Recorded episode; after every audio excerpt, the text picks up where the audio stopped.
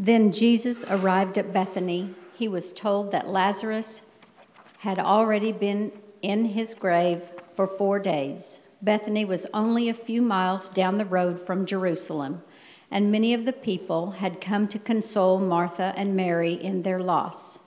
When Martha got word that Jesus was coming, she went to meet him, but Mary stayed at the house.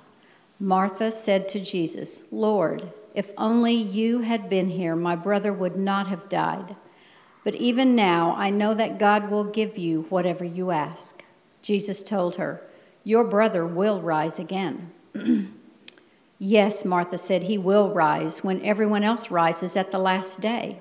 Jesus told her, "I am the resurrection and the life. Anyone who believes in me will live even after dying. Everyone who lives in me and believes in me will never, ever die. Do you believe this, Martha?" "Yes, Lord," she told him, "I have always believed you are the Messiah, the Son of God, the one who has come into the world from God." Then she returned to Mary. She called Mary aside from the mourners and told her, "The teacher is here and wants to see you." So Mary immediately went to him. Jesus had stayed outside the village at the place where Martha met him. When the people who were at the house consoling Mary saw her leave so hastily, they assumed she was going to Lazarus's grave to weep, so they followed her there. When Mary arrived and saw Jesus, she fell at his feet and said, "Lord, if only you had been here, my brother would not have died."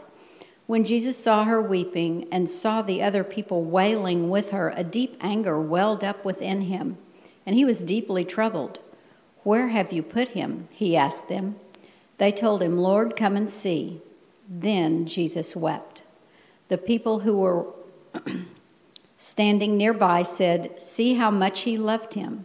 But some said, "This man healed a blind man. Couldn't he have kept Lazarus from dying?" This is the word of God for the people of God. Thanks be to God. Let us pray. Almighty God, pour out your Spirit upon this, your word, and make it be for us the word of life, that we might be people of life. And now, God, hide me behind your cross, that your message of love and grace might shine through for the redemption of the world through Christ our Lord, we pray. Amen. Amen. You may be seated. This is not something that a preacher should probably say about the Bible, but I have had a love-hate relationship with the Bible throughout my life. And let me explain that just a bit. When I was a very young boy in our Methodist church, we had a competition, and it was a competition of knowing and learning Bible facts. It was called Bible Boys and Gospel Girls. You may have even remembered there was a television show on a local TV station.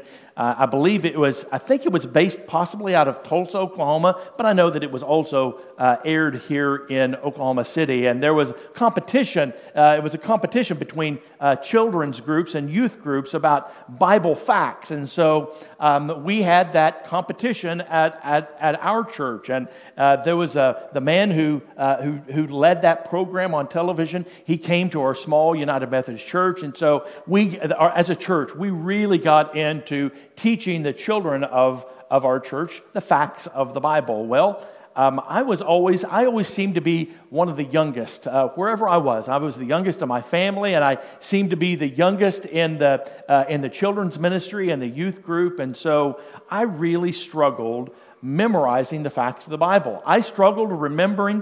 I remember it took so long to memorize the books of the Old Testament. Even today, sometimes I get to about Judges, and oh gosh, I start losing my way. I can make my way to Job, and then gosh, the minor prophets get involved, and I lose my way just a little bit. Fortunately, there's a song that helped me learn the books of the New Testament, and so I've got those right on the tip of my tongue. I struggled sometimes in learning the names of the 12 disciples. I struggled in all of those facts of the Bible. I even have struggled over the years of memorizing Scripture. I have a dear friend who is, he's incredible about memorizing Scripture. He started it years and years and years ago when he was a teenager. He started memorizing large chunks of Scripture. I've struggled with that. And so one of our Scriptures today is my favorite verse in all of the Bible. Those of you who are laughing, you know which one it is. Jesus wept. I was able to memorize that one as a young boy. I love that verse of Scripture because it's the shortest verse in all of the Bible. But I think there is something deeply, deeply meaningful in those two words. Jesus wept. Today we're continuing our sermon series. The title of the series is Through the Valley, meaning that God is with us in the valley of the shadow of death.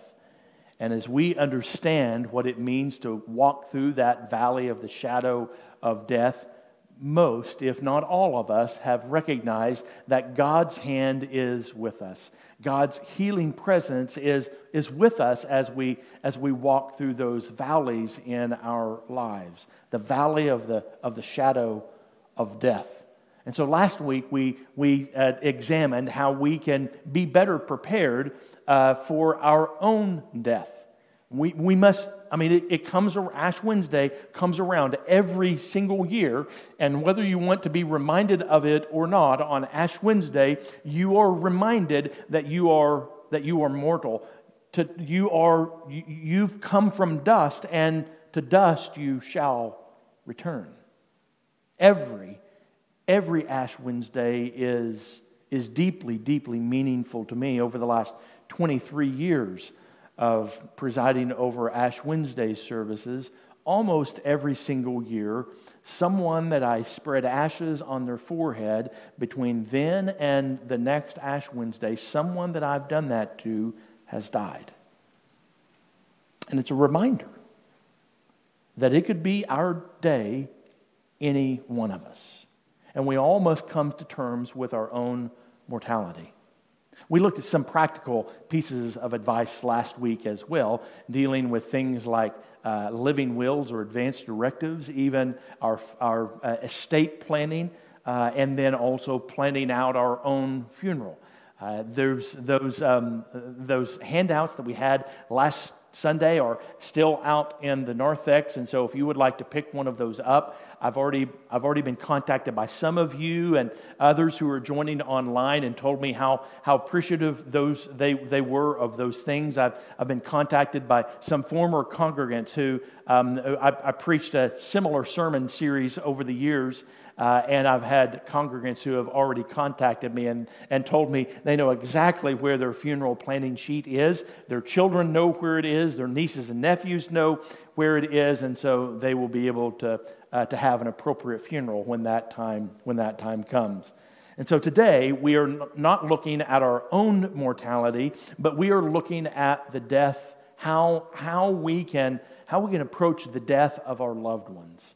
How do we do that? We're going to look at the grieving and the mourning process today. We're going to look at maybe even some practical kinds of things that we can help our children and grandchildren come to terms with the big life issues of death and dying. And that's something that we don't deal with much with our children anymore. And so we're going to look at some of those kinds of things today. But first, we have this passage of Scripture that Jesus wept. It's a fascinating story here. Jesus is very close to Jericho. In chapter 10, it ends that Jesus and his disciples are there where John had been baptizing in the Jordan River. It was about 15 miles from Jerusalem. They were on the Jordan River, again, around the city of Jericho or so. They received word, Jesus received word that his dear friend Lazarus had died. Mary and Martha and Lazarus, their house was in a small town called Bethany. It's on the east side of the Mount of Olives, just about a mile outside of Jerusalem, the old city of Jerusalem. If you've been there, you know that it is, really, Bethany now is really inside Jerusalem. Jerusalem really is a sprawling city anymore, but Bethany was on the east side of the Mount of Olives. So that's where their house was. They sent word to Jesus that his dear friend Lazarus had died. Mary and Martha and Lazarus show up a couple of times in the Gospels. You may recall the story about Jesus visiting their home, and one of the sisters was busying herself, taking care of all of the preparations when the other sister was sitting at Jesus' feet and learning. It was Mary who was sitting at Jesus' feet and learning. Later on in the Gospel of John, Mary also shows up. Some, by the way, have kind of mashed together a bunch of stories. There are a bunch of Marys in the New Testament or the Gospel narratives, and they have mashed together this Mary of Bethany with Mary Magdalene. These are two separate Marys, by the way, and so most scholars do not believe that Mary of Bethany was the same Mary Magdalene who had been a prostitute. No, this was Mary of Bethany. But we also find in chapter 12 of John's Gospel, we have Mary of Bethany kneeling down before Jesus and anointing his feet with expensive perfume, crying over him, and then drying that perfume off of his feet with her hair. And so we have Mary and Martha and Lazarus showing up. Again, it appears as though that their house was really the center of Jesus' ministry when he was ministering in Jerusalem. The last week of his life, many experts believe it was at Mary and Martha and Lazarus' house that Jesus would go to every evening during the last week of his life. After Palm Sunday, Jesus came every day that week, and he would come and preach in the temple, and he would then go outside of the city. And again, many scholars believe that he was staying at the house of Mary and Martha and Lazarus. And so this family was a very, very important family in Jesus' life. And so it would have been shocking for the disciples to hear word that his good friend Lazarus was sick. Well, he waited around a couple of more days. You would have thought this one who had already performed multiple miracles, this one who had already healed hundreds and hundreds of people. By this time in John's Gospel, people were flocking to Jesus because they had heard of all of the miracles that he had been performing. It would have been shocking. It would have been absolutely shocking that Jesus would not have immediately made his way to Lazarus' house. We have this. I think it's a unique conversation in the first half of chapter 11. And the disciples ask what's going on, and Jesus said, well, he's fallen asleep. And they said, well, if he's fallen asleep, well, then we'll just go wake him up. Well, Jesus was actually saying, no, he has died. Jesus knew. Jesus knew that Lazarus was going to die. And sure enough, they finally make their way. After a couple of days, they make the one-day journey, about a 15-mile walk from where they were, around the Jordan River, somewhere around the old city of Jericho, and they made that 15 or 16-mile journey over to Bethany. And when they got there, one of the sisters recognized him and found him, and again said, Jesus, if you would have been here, your brother Lazarus would not have died. And Jesus said, oh, he's going to be resurrected. Oh, we know that he's going to be resurrected in the last day when everyone else is resurrected. And then we have that astounding statement, I am the resurrection and the life. I am the resurrection and the life. Whoever believes in me, though they die, yet shall they live. And whoever lives and believes in me shall never die. Do you believe this? And here, Martha was the very first one in John's Gospel to proclaim that Jesus was the Christ, the Son of the living God. I mean, think about it. This was a rabbi, a special man, a special prophet, but Martha was saying, oh, this is more than just a special man. This was more than just a special prophet. This was more than just a healer. This was the Son of God. Now that was a statement. That was an astounding statement. Mary heard that he was there, rushed out to meet him. Again, Mary was the one that said, Lord, if you had been here, my brother would not have died. And Jesus saw everyone weeping. And Jesus wept. Some have asked, some have questioned why Jesus wept. Some have suggested that Jesus was frustrated with their lack of belief. That he was frustrated because they didn't believe that he could do the things that he knew that he could do. Their lack of faith was a frustration for him, and he was so frustrated that he cried. But I'll tell you, that's not my experience of Jesus in the Gospels. No, my experience of Jesus in the Gospels is when he feels emotions, he shows those emotions. And so I don't think that he was weeping for Lazarus. I think he was weeping for his friends. Have you ever, I don't know if you are a contact crier or not. If you see someone cry, that you cry as well. Now, in fact, Amy will be the very first one to tell you that I am not a crier. I wish that I was a crier. I will say, over the last 4 or 5 years, as I've gotten to middle age, or some might even say I'm a little bit past middle age. But as I've gotten to middle age, I've found myself that tears come a little bit more easily than they used to. Amy is a contact crier. When she sees someone crying, oh, she's going to cry. She's going to cry as well. I think we kind of understand that. When we see someone hurting, we have empathy, and we hurt with them and we hurt for them. And I think that's part of what is going on. And so Jesus comes to the tomb and he says, roll the stone in front of the tomb away. Oh Lord, you don't want to do that. He has been in the grave for 4 days. We promise you, you don't want to do that. And he had them roll the stone out from away from the seal of the tomb, and he called out in a loud voice, Lazarus, come forth. There was an old country preacher that one time said, it's a good thing he said, Lazarus, come forth. Had he not said, Lazarus, come forth, the whole cemetery would have been full of resurrected people. Lazarus, come forth, and here he comes. In his tomb clothes. And it was at that moment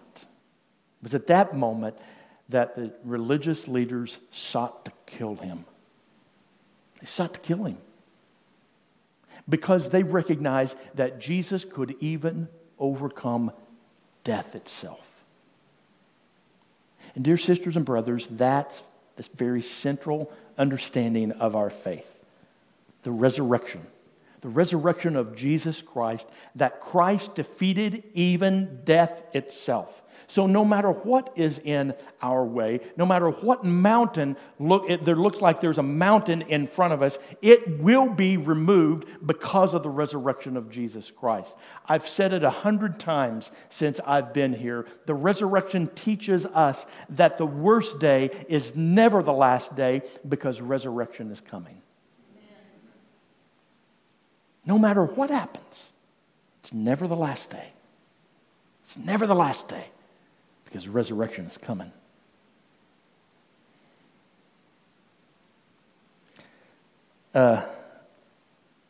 Mourning and grief are typically used interchangeably. But over the years, I have found that mourning and grief are different. Grief is the internal process of saying goodbye. And there's a lot of emotions and a lot of things that go on in the process of grief. Mourning is the external process of grieving. And so mourning will often come out in by way of tears, by way of all kinds of actions, and sometimes even some inappropriate actions sometimes comes out whenever in the process of mourning. But it really comes from the internal process of grieving. Out on the welcome, or out in the narthex, there is a sheet that is stages of grief. And in 1961, there was a book that came out. It was simply called On Death and Dying. And it came, 1969. And the author of that book was a Swiss-American psychiatrist, and he developed a process of grieving, and said that there are a number of stages that you go through in the process of grieving. And I have found this to be helpful. Let me tell you that this is not a clean process. In the beginning, after this came out, people thought that you would just go from one step to the next step to the next step to the next step. But I've found that it's a much more complex than that, and we'll see that here in just a few minutes. There are some things that are helpful for people to say, and there are other things that are not helpful for people to say. A few years ago, I've mentioned Joe Heiberger. He was a director of a funeral home in Enid, Oklahoma, and Joe and I got to be good friends. Again, it's always a blessing and a curse to be good friends with a funeral home director. The blessing is that I learned so much from Joe, but the curse was that whenever they had a family that did not have a pastor, Joe would call me, and so I did a lot of funerals for families that did not have a church home. And so Joe shared with me some things that he said, try not to say these kinds of things. Try not to say, don't cry. Or try not to apologize for tears. I would encourage you not to apologize for tears. I know sometimes we get to be a little bit self-conscious whenever we're in the process of grieving and we're mourning and tears come. There are times, and I have even seen folks that it's decades after a loved one who have died, and tears just come out of nowhere. Don't apologize for tears. But I would also tell you, especially with children, never tell them, don't cry. There are some people who cry easily. Others of us do not cry as easily. I wish that I could cry more. I don't know that I would wish that I could cry as much as my wife, but I wish that I could cry. I wish that I could cry some. Don't ever say, don't cry. Also, don't ever tell someone, I know exactly how you feel. I can't tell you how many times I've seen that at a funeral home, where the death of a loved one and a family is mourning deeply, and someone will come alongside them and slap them on the back and say, oh gosh, I know exactly how you feel. My great-great uncle, 3 times removed, he died about 27 years ago, and oh, I know exactly how you feel. Absolutely, we do not know how others feel. We don't know how other people feel. We may have similar experiences, and we can say things like that. I went through something similar, these are some of the things that I was experiencing. But more than anything, instead of saying, I know exactly how you feel, just simply say, I am so sorry. I'm so sorry. That's what people need to hear. They don't need to hear your advice. They don't need to hear you be able to expound on all of your experiences. They need to know that your heart breaks for them. Also, don't tell children, he's just asleep. Granddad's asleep. I've seen families do that with children and tell children that he's just asleep. What happens, though, is that the child knows that granddad is not just asleep. The child knows that granddad has died. And so when the child tries to go to sleep, they're not going to be able to get to sleep. if you tell them that granddad is just asleep, because they know. One of the things that we've made, Amy and I made, I know plenty of mistakes as parents, but one of the things that we were very intentional about, and I think that it was good that we did, is we tried to teach our children about life and death, issues of life and death. You know, in today's culture, it's very difficult to teach children issues of life and death. Maybe they have a pet, maybe once in their lifetime, or at least in the childhood, they may have a pet that dies. We were very intentional about bringing our children to funerals when they were young, and also taking them to funeral homes when they were young as well. I did not want my children to go to their grandparents' funeral, and it was the very first funeral that they had ever been to, or that when their grandparent died, it was, or great-grandparent died, it was the very first time they had ever been in a funeral home. I did not want them to be a 25-year-old young adult and never had been to a funeral home. And so, especially in our early churches, they got to know those folks in that church. They got to know Leo and Anna Jordan. They got to know Jim Hebert. They got to know Luella Stallman. They got to know all of these great people in our lives, Beth Snyder and so many others. They got to know these folks. And so when someone in our church would die, especially if our children knew them fairly well, we would take them to the funeral home. And I remember our children were quite young, and an elderly gentleman in our church, Leo, had died, and the funeral home director brought our kids back, and we viewed the body, and Glenn Billings, he had them touch the side of the casket and said, you know, feel here, feel how cold that is. Well, now feel Leo's hand, feel how cold that is, because Leo's not here. This is just his body. Leo's at home in heaven. He's not here. He's in heaven with Jesus. Our kids understood that, and they grew up with a healthy understanding of death and dying, and they recognized that death is not the end. Death is just the beginning. And so I would encourage you to talk with your children and grandchildren, and again, parents, I would strongly encourage you to somehow find a way to teach your children about death and dying, because it's very difficult to find ways to do that, to do that anymore. Here's what I would encourage you to say: that he has died, and he's with Jesus in heaven, and one day you're going to get to see him again. That's simply what you need to tell children. They understand that. They understand, and they believe in heaven way more easily and more readily than you do. Children understand heaven. They understand it. Just simply tell them that.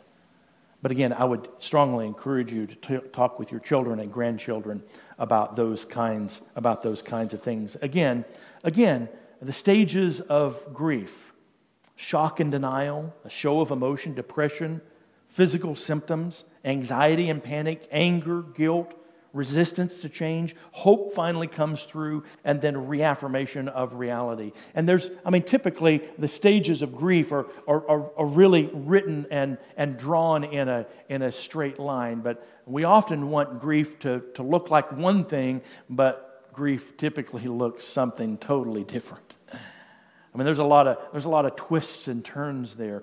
It's been explained to me that there is typically a feeling. It's a wave after wave after wave that will come upon you, and you think that you've made it through some stages of grief, but then something will happen. Whether it's a smell, or whether it's a picture you come across, or a television show that you used to watch together, or whatever it is, and you will be right back to a whole nother stage that you felt like you had already dealt with. That's grief. It's grief. And it's a long and winding road. It's a long and winding road. So many of you have told me that it is the most difficult path you have ever walked down. And I know it is. There are a number of different things that impact the length of grieving and mourning. The the length of the relationship that we had with the person, the closeness of the relationship, also the type of death also deeply affects. If it was an expected death, someone who had been sick for quite some time, those typically are a bit easier. Sometimes with those with some memory issues or Alzheimer's, typically it's a complicated grieving and mourning process because there's feelings of guilt, because there's a bit of relief sometimes whenever the person dies.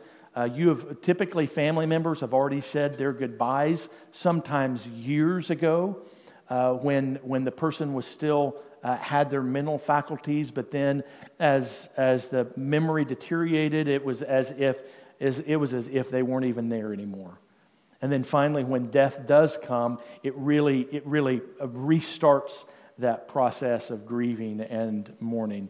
When it is a tragic death, it really complicates the grieving process. When it's a death out of order, I've heard it from so many parents. So many parents I've heard say, "You're not supposed to bury a child. You're just not supposed to." And it just hurts so much. And so that can really complicate death. A few years ago, I read a book, and the title of the book was "Four Things That Matter Most." Four Things That Matter Most. And the book was written by a hospice chaplain and doctor, a doctor first, and then has done some counseling, a long time counselor and hospice chaplain and doctor, and four things that matter most. And he says these are the four things. The first is, I forgive you. We need to be able to say, I forgive you. And these are not just things that we need to say to those who are nearing the end of their life. He believes that this just simply is a way to live our lives. First, we need to say, I forgive you. I forgive you. Now, you've heard me, I talk about forgiveness all the time. Remember what forgiveness is. It is not saying it's okay. Forgiveness is also not forgetting. Forgiveness is simply saying this: I am giving up the right to get even. We have the right to get even by Old Testament law, an eye for an eye and a tooth for a tooth. We have every right to get even. But when we forgive, we give up that right to get even. There are some things that people have done to us that no matter how hard we try to forget, we cannot forget. There are some things that have happened to us over the years that no amount of counseling could ever help us to forget. But forgiving means giving up the right to get even. And so we need to say that. We need to extend forgiveness, especially to people who we know that may not be alive for much longer. Those who are on hospice, those who are in the nursing home, those who are our elders. We need to offer and we need to extend forgiveness. We also need to seek forgiveness. We need to say, I'm sorry. I'm sorry for the things I've done. I'm sorry for the things that I haven't done. I'm sorry I was a rebellious teenager. I'm sorry I didn't live up to your expectations or my expectations. I'm sorry that I've been disrespectful over the years. I'm sorry that I haven't been there as I should have been. And so, seek forgiveness. Also, we need to say thank you. Thank you for changing my diapers. And maybe... there may be a time in our lives that we may even have to say that to our children. Thank you for changing our diapers. Thank you for taking care of me. When I was a child, thank you for taking care of me as I have grown older. Thank you for providing for me throughout my life. Thank you for being such an incredible mom or incredible dad. I had that opportunity just this week. I just sent a quick text to my mom and my dad and thanking them for just the incredible parents that they have been in my life. I would strongly encourage you to give a word of thanksgiving to those who have meant so much to you in your life. And the final thing, this author says that we need to say, I love you. We need to say, I love you. And this offer said that oftentimes what will happen is that when the family gathers around, maybe at the bedside, a hospital bedside, or a bedside at a home of a family member who is nearing the end of their life, and as families gather together, we need to tell mom that we love her. And it will almost inevitably be an adult son who will say, "Wow, Mom knows we love her." It needs to be said. It needs to be said. I have a dear friend, Larry Masoner. And Larry was a Methodist preacher. We served together in Woodward, Oklahoma. Larry never believed that he would live to be very old because his dad died at a young age, and so Larry waited to get married. He was 40 years old before he got married, and he and his wife Kelly had a very small wedding, and I was one of the few people that they had invited to their family or to their wedding, and I began to notice over the years that I talked to Larry all the time, whether it was texting. I texted him, multiple times a week. I talked to him on the phone. I would guess over the years at least once a month. And when we served in the same community together, I saw him two or three times a week. Every single time when he got off the phone or when he left me, every single time he would say, "I love you." I didn't come from a family that said that all that much. And Larry, he was saying it all the time. Larry didn't believe that he was going to live to be a very old man. He had planned out his funeral.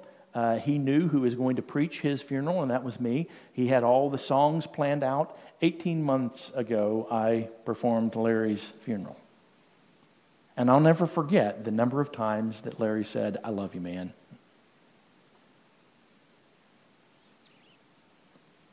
Tell people that you love them. More than just show it, they need to hear it. They need to hear it. I found that it will. Whenever I presided over Larry's funeral 18 months ago, I did so with a smile on my face because I knew that my dear brother Larry, he loved me, and I knew that I had had a chance to tell him that I loved him too. In fact, it was just about 3 weeks before he died. I saw him in the hospital. He had had colon cancer, and he had had some issues with the colon cancer, and he had had some bleeding, and just really had gotten to a very difficult time. And so I remember whenever I here in Oklahoma City, I held his hand as I prayed for him, and I knew that it very well could be the very last time I saw him alive. And after I prayed for him, he looked me in the eyes and he said, "Brother, I love you." And I said, "Larry, you know I love you too." It's the kind of people that we're called to be. Because I knew where Larry Masoner was going to be. He was going to be at home in heaven. You see, as people of faith, we don't need to fear death. Again, that's really the premise of this entire series. We don't need to fear death. Our culture denies death. Our culture fears death. But we know that with death comes life. Jesus said, "I am the resurrection and the life. Whoever lives, whoever believes in me shall never die. And whoever dies will live with me eternally." And so death is a great gift to those who are believers. And we need to face death, our own death, and the death of our loved ones. We need to face it with joy because they are now completely healed and whole. They are exactly where they were created to be. And so now, dear sisters and brothers, we mourn and we grieve as people, not as people who have no hope. No, not at all. No doubt when a loved one dies, we feel that pain. That's the price of love. That's the price of love. We deeply mourn and we deeply feel that pain, but we grieve and we mourn as people who have hope in Jesus Christ. Would you bow with me?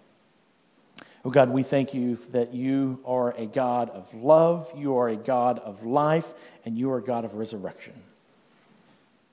today as we think about our own grief in our lives. Lord, we've been reminded of our spouses, and our parents, and our grandparents, and our best friends, and our children, and grandchildren who have died. And Lord, we still feel that hurt, and we still feel that pain. But we mourn and we grieve not as those who have no hope, but instead we have hope in Jesus Christ. Oh Lord, give us such faith and hope that we can face our own death and the death of our loved ones with confidence and, yes, even joy. Come, O Lord, and walk with us in this valley of the shadow of death. In the name of the Father, and of the Son, and of the Holy Spirit. Amen. Would you stand? Maybe today there have been some unresolved feelings, some all unresolved anger, maybe even at God. Maybe some things that have been left unsaid that you just simply need to say. You know, you don't have to go to a graveside to tell your deceased loved one something. You can just say it out loud right there in your spirit. You may need to say, thank you. You may need to say, forgive me. I forgive you. You may need to say, I love you. God's working on your heart today. I would encourage you to bow in prayer. You may need to come forward to the altar and pray as well. Come as God calls you to come.